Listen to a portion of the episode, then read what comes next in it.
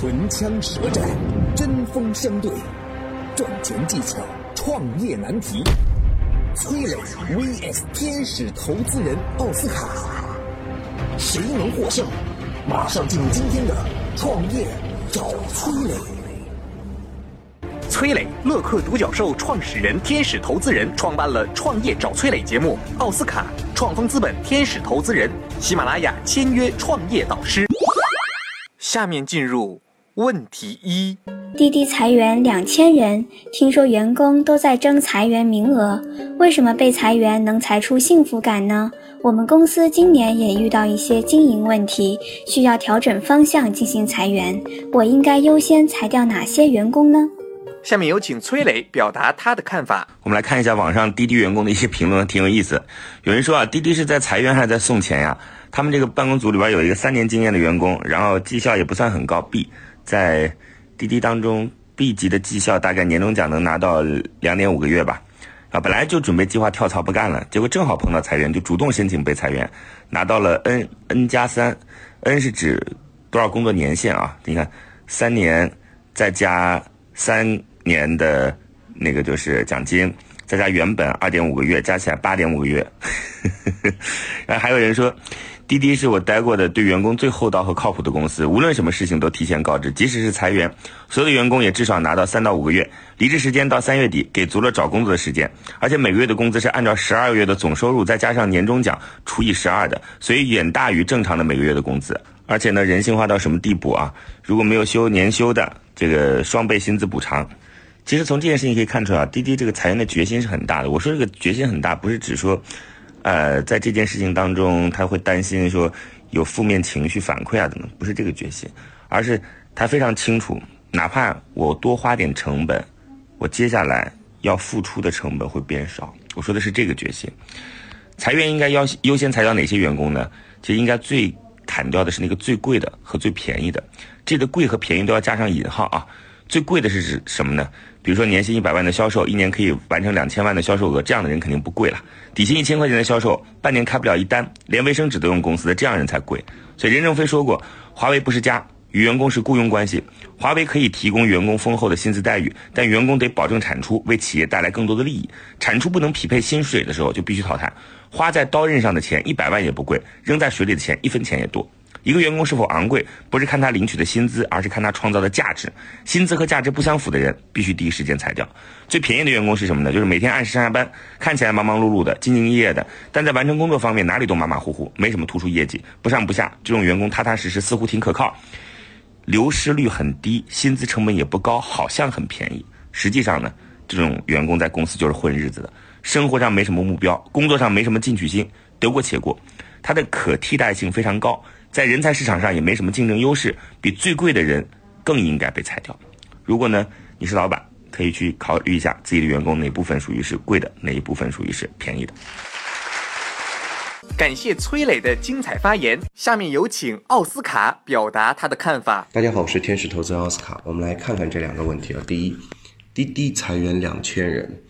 好像很多人都觉得希望被裁掉，那被裁掉，不管是说赔个 n 加一、n 加二、n 加三，感觉好像多拿了三五个月的工资，真的就满足了吗？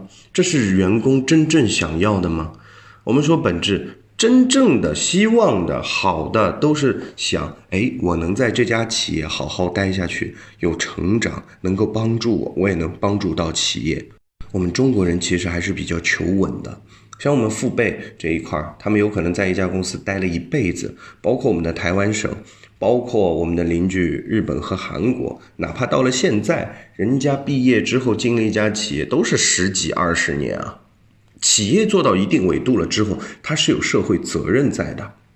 你裁员裁的是一个人吗？它背后可能是整个一个家庭，是一个支柱。啊，是社会的稳定，一直这样的裁员，哎呦，感觉好像裁出花来了，裁出了幸福感，这些都是旁观者在看热闹、看笑话，什么意思？滴滴为什么要裁这两千人？是真的这两千人不行吗？不是啊，滴滴二零一八年的业绩报告，一年亏损了一百零九亿人民币。我们说业务不好，整柜台。你赚不着钱了啊！你要看看台前幕后啊，是不是一些人不好啊，那个不好啊？真的在赚钱的路上，不会去思考这些的，往往这些是被忽略的。滴滴裁员不是说为了优化，而是因为没钱了。什么叫没钱？就是服务不好啊！现在你们打车方便吗？打车越来越难，越来越贵，司机也赚不到钱。那这个东西就是不靠谱、不可持续啊！不可持续，我还养那么多人，开玩笑啊！他当时怎么会养那么多人？就是一轮一轮多少美金啊砸了进来。我有钱了，我要招人，我要扩张业务，看着好像是什么大数据，我布了这个点那个点，都是扯的。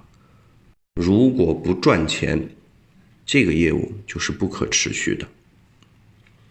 好，我们再来看，哎，如果要调整业务方向，要裁员，裁哪些人？第一啊，没有说一个人真的是废物，而你要去完完全全裁掉他。如果真的是废物的话，你应该先把你的人力资源管招聘的人给裁了。都招的一些什么人呢？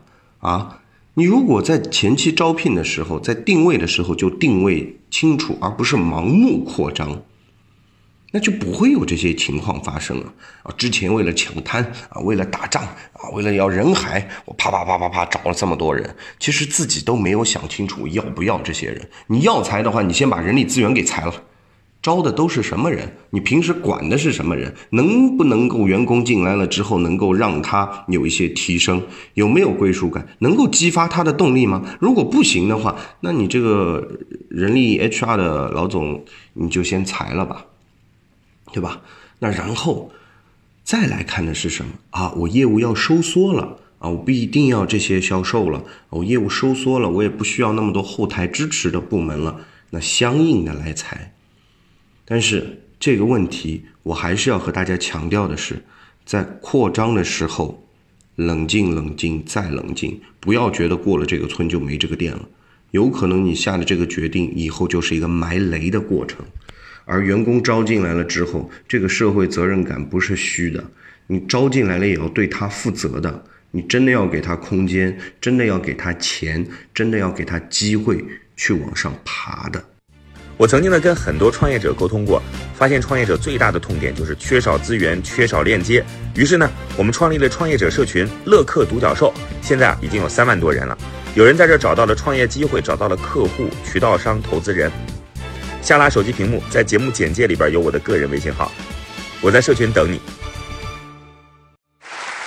感谢奥斯卡的精彩发言。下面进入问题二：我想开一家早教中心，该如何吸引家长报名呢？以及选址方面有什么建议吗？下面有请崔磊表达他的看法。我们先来看看案例啊，这家公司七年开了一百五十家早教中心，会员人数超过十万人。这个名字呢叫积木宝贝，是一个早教集团。他们可不只是开早教中心这么简单啊！在二零一三年一月的时候呢，他就推出了中国第一档科学早教的电视节目，叫做《积木宝贝闯世界》。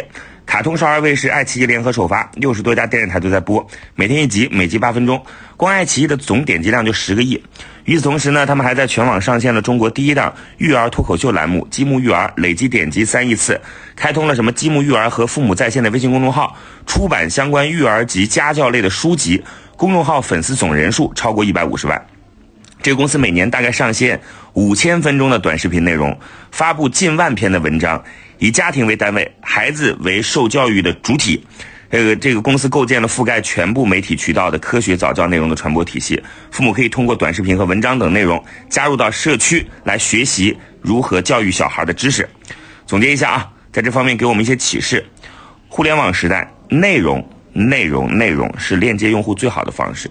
这公司每年做了这么多的短视频和文章内容，你不知道还以为它它是一家内容公司呢。它其实就通过这些内容获取足够大的曝光。而且这些育儿内容能够切切实实的帮助到家长和孩子，在无形当中就建立起了自己品牌的这种信任感。另外呢，学会用新的内容分发渠道，比如说抖音啊，这个积木宝贝虽然过去都是在视频平台，但是抖音出来之后马上就在做短视频了。呃，二零一三年放到爱奇艺上播出的内容，经过剪辑之后，然后就放在抖音当中，一下就又有流量了。所以呢，我们可以多去看一看，讲到育儿知识的。短信息，其实可以快速的在某一些短视频平台当中获取到流量的。另外呢，将内容流量引入到自己的社群，好内容有人看，但这个就是开放的流量，其实很难进行变现。你要学会引导到自己的社群里边去。那另外呢，你最好还能在社群当中提供更系统化性的内容，然后不管说是教教他方法啊，还是教他一些话术啊等等，就是如何跟孩子进行更好的沟通，具体涉及到哪儿，比内容更详细，手把手的让让他一步一步向前，啊，甚至还可能会有一些社群当中的互动，啊，这就会让你的用户粘性变得很强。所以，相对于直接的电话销售或者硬性推广，内容社群都是更低成本、更高效率的获客和转化手段。感谢崔磊的精彩发言。下面有请奥斯卡表达他的看法。大家好，我是天使投资人奥斯卡。早教中心，我们说学前教育也好，K 十二教育也好，你自己先要有一个定位。定位完了之后，你的产品、你的客单价到底目标人群是普罗大众的，还是中层，还是我要超高净值的贵族来上的？因为你的客单价是有差别的。啊，你这个是年费一万块钱、两万块钱，还是五万、十万块钱的？这个和你面对的人的受众、他们的人物画像是相关联的。当然，这和你的选址也是相关联的。如果说你打的是中层的话，那选址的时候当然要看旁边的一些房产啊、物业啊，对吧？他们这些人是不是中等收入家庭？你要高端的，就是最贵的小区附近，因为要便捷嘛。对吧？接送的时候要方便嘛。另外，如何吸引家长报名啊？家长把孩子送过来是是为了学习，没错。但是在学习这个东西上面，真的是十年树木，百年树人。他不是说今天我送进来，明天就会哇天哪变了，我的孩子一下子上了一天课就变成神童了，不存在。他一定是日积月累之后会潜移默化的会变化。那早教中心讲的是什么？讲的是体验。啊，上课的虽然是孩子，但是买单的是家长。家长买单要舒心，首先你这里面的装饰装修，啊，是否舒服？啊，是否真的是孩子也愿意玩？家长觉得哎挺棒的这个设计。然后是什么呢？课程内容，孩子回来了之后，哎，学有所得，不是一下子变成神童了。但是呢，以前不知道一加一等于二，现在呢，他二加二可以等于四了。啊，这就是一种提升，是吧？这要跟踪的。那再有什么呢？你要有一些噱头。有很多人说什么 STEAM 的课程也好，Math Science 的课程也好，啊，中西方文化结合的一些内容也好，甚至是和一些幼儿园、一些知名的国际上的组织有一些合作而定制出来的课程，你让这些知名的机构来给你做背书，那也是吸引家长的点。所以在选址方面啊，你也要看清楚，不仅仅是人物画像要聚集要聚焦，另外是什么呢？面积，你到底一开始开多大啊？我们说多大的头戴多大的帽子，你的启动资金够不够支撑啊？你这个企业先度过它早期的那一段比较难熬的时间，对吧？这些都是要考虑清楚的。产品定位好，受众定位好。啊，然后自己自有资金，或者说需要融资的钱也都规划好，然后我们这个事情就可以做了。我曾经呢跟很多创业者沟通过，发现创业者最大的痛点就是缺少资源、缺少链接。于是呢，我们创立了创业者社群“乐客独角兽”，现在啊已经有三万多人了。有人在这找到了创业机会，找到了客户、渠道商、投资人。下拉手机屏幕，在节目简介里边有我的个人微信号，我在社群等你。感谢奥斯卡的精彩发言。下面进入问题三：你知道在刷微博时，那些明星们发的微博点赞、评论、转发数据有多少是真的吗？央视披露多名流量明星微博数据造假，这背后的产业链是什么样的呢？下面有请崔磊表达他的看法。咱们每天都在刷微博，有没有注意到有一些明星的微博转发甚至能过亿？就，咱们就说三点三七亿人的微博用户比例来看，就相当于每三个人中就一个人转发了这条微博。再想想看，你自己会转发这个内容吗？你身边的人会去转发吗？我们这样一对比，就知道这些数据的造假有多严重了吧？啊，当然有些人转好多次啊，和我们之前说的微信黑色产业链一模一样。微博的背后同样也有着一条产业链，有流量的地方就有江湖嘛。那么刷量的方法都有哪些呢？第一就是在某宝上明码标价，啊，各位朋友不妨打开某宝，输入新浪微博的名称，系统就会优先给出大量的帮助用户涨粉或者是转发评论的业务选项。这些商家会根据不同需求的套餐，基本上就十块钱能买到四百个粉丝，或者可以转发指定微博一百次。商家还可以根据你的需求，实现粉丝活跃程度和地域真实性的专门定制。很多艺人和网红都会去购买相关的服务啊，并且会跟商家达成长期的合作关系。第二种呢，就是专门刷量的应用程序，被称为流量神器。网上有很多提供自动刷榜功能的手机应用程序啊，进入主页就可以选择自己喜欢的明星啊，不论将话题刷上热门话题的排行的日期还是文案都可以挑选。你需要做的事情呢，就是付钱付钱就可以了啊。第三，粉丝花钱狂热追星啊，助推造假的数据泛滥。当数据造假变得轻而易举的时候呢？这个遭到滥用也就在所难免啦，是吧？热衷选秀节目和狂热追星的粉丝，通过雇佣水军为支持的偶像刷榜刷量，艺人经纪公司和各大新媒体平台也看到了这当中，哎呀，有需求就有商机嘛，在背后就是推波助澜。那为了集中力量啊，共同支持自己的偶像，粉丝们会自己组建或者经纪公司安排他们成立这个明星微博数据站。有些粉丝还揭露什么呢？个人转发艺人的微博只能算日常签到任务。要想快速的增量，花钱买数据早就已经是粉丝间惯用的手法了。这些狂热的追星一族为了体现忠诚度，花钱给明星刷量是常事儿啊。不管是收视率还是微博等自媒体的阅读量、转发量等数据，它这个本质呢，其实是为了追求自己的利益最大化。既然存在利益和需求，背后自然会形成一个产业链。虽然这并不是一个什么健康的产业链了。感谢崔磊的精彩发言。下面有请奥斯卡表达他的看法。大家好，我是天使投资人奥斯卡。今天来讲一下这微博明星高仿号背后的黑产业江湖啊，这数据造假、诱导诈骗、套路重重。第一，我们可以看到早期的高仿微博号刷热门的评论，每天引个一万粉丝，对吧？高仿明星社交账号是引来粉丝最有效的操作之一。有人操作数十个仿冒的明星账号，在什么鹿晗呐、TFBOY 啊这些明星的微博下面留言，就有不少粉丝骗进来点一下关注一下这些高仿号。如果操作的好，每个高仿号每天都会有两百到三百的粉丝叠加，甚至高的一天可以吸引一万名粉丝用户。不要小看明星热门带来的这些流量，为什么现在的企业微博都开始抢热门了呢？因为真的很容易造成影响力。不过现在微博对高仿号的打击也是非常厉害的，一不小心就会引来封号。